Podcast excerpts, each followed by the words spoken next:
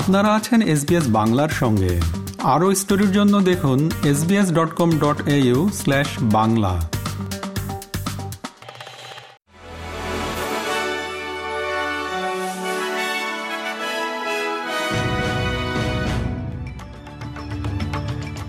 SBS Bangla.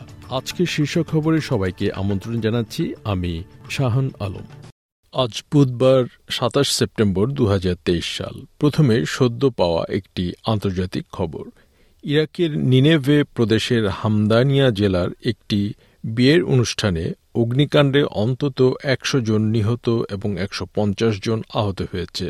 স্থানীয় সূত্র আশঙ্কা করছে যে হতাহতের সংখ্যা আরও বাড়তে পারে। লোকাল সিভিল ডিফেন্স বলছে, উদযাপনের সময় আতসবাজি জ্বালানোর পর উত্তর পূর্বাঞ্চলের একটি বড় অনুষ্ঠান হলের মধ্যে আগুন ছড়িয়ে পড়ে। ঘটনাস্থলে রয়টার্সের একজন সংবাদদাতার ভিডিওতে দেখা যায় যে দমকল কর্মীরা ভবনের পুড়ে যাওয়ার ধ্বংসাবশেষের ওপর থেকে জীবিতদের খুঁজে বের করতে মরিয়াভাবে চেষ্টা করছে। রাষ্ট্রীয় গণমাধ্যম জানিয়েছে, প্রাথমিক তথ্যে ইঙ্গিত পাওয়া গেছে যে ভবনটি অত্যন্ত দাহ্য নির্মাণ সামগ্রী দিয়ে তৈরি, যার কারণে দ্রুত ধসে পড়েছিল। এবার অস্ট্রেলিয়ার খবর। ভিক্টোরিয়ার প্রিমিয়ার ড্যানিয়েল অ্যান্ড্রুজ নয় বছর দায়িত্ব পালন শেষে পদত্যাগ করেছেন। এখন deputy premier Jacinta Allan premier পদের জন্য স্থলাভিষিক্ত হতে সম্ভাব্য জোরালো প্রতিদ্বন্দ্বী বলে জানা গেছে। মিস অ্যালেন এখন পর্যন্ত একমাত্র প্রার্থী যিনি আজ দুপুরে লেবার ককাসের বৈঠকের আগে প্রার্থী হিসেবে অগ্রগামী রয়েছেন। কয়েকজন এনডিআইএস পরিষেবা কর্মী অটিজম আক্রান্ত শিশুদের মাটিতে ছুঁড়ে ফেলেছেন। এমন ফুটেজ ফাঁস হওয়ার পর ফেডারেল মন্ত্রী এটিকে মর্মান্তিক এবং অস্বস্তিকর বলে বর্ণনা করেছেন।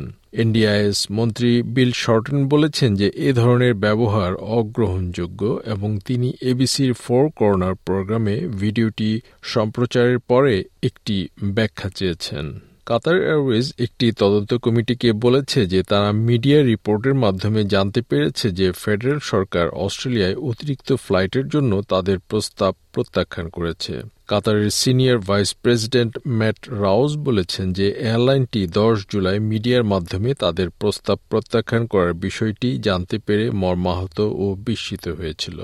এবার বাংলাদেশের খবর। গ্লোবাল ফিন্যান্স ম্যাগাজিনের একটি সূচকে ডি গ্রেড পেয়েছেন বাংলাদেশ ব্যাংকের গভর্নর আব্দুর রৌফ তালুকদার। বাংলাদেশ প্রসঙ্গে ম্যাগাজিনটি জানিয়েছে যে বাংলাদেশের করোনা পরবর্তী জিডিপি প্রবৃদ্ধি, মূল্যস্ফীতি এবং টাকার বিনিময় হার স্থিতিশীল থাকলেও দু হাজার বাইশ সালের মাঝামাঝিতে টাকার অবমূল্যায়ন হয়েছে নয় দশমিক পাঁচ শতাংশ।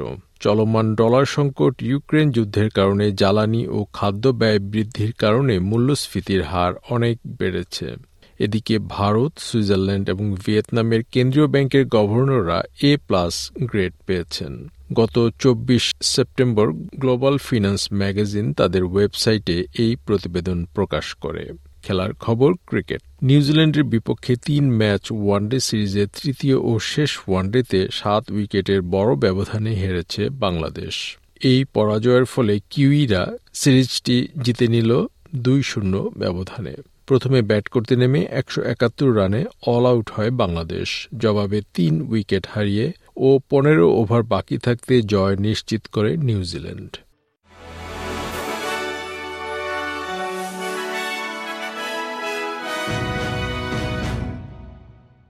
শ্রোতা বন্ধুরা, এই ছিল আমাদের আজকের শীর্ষ খবর।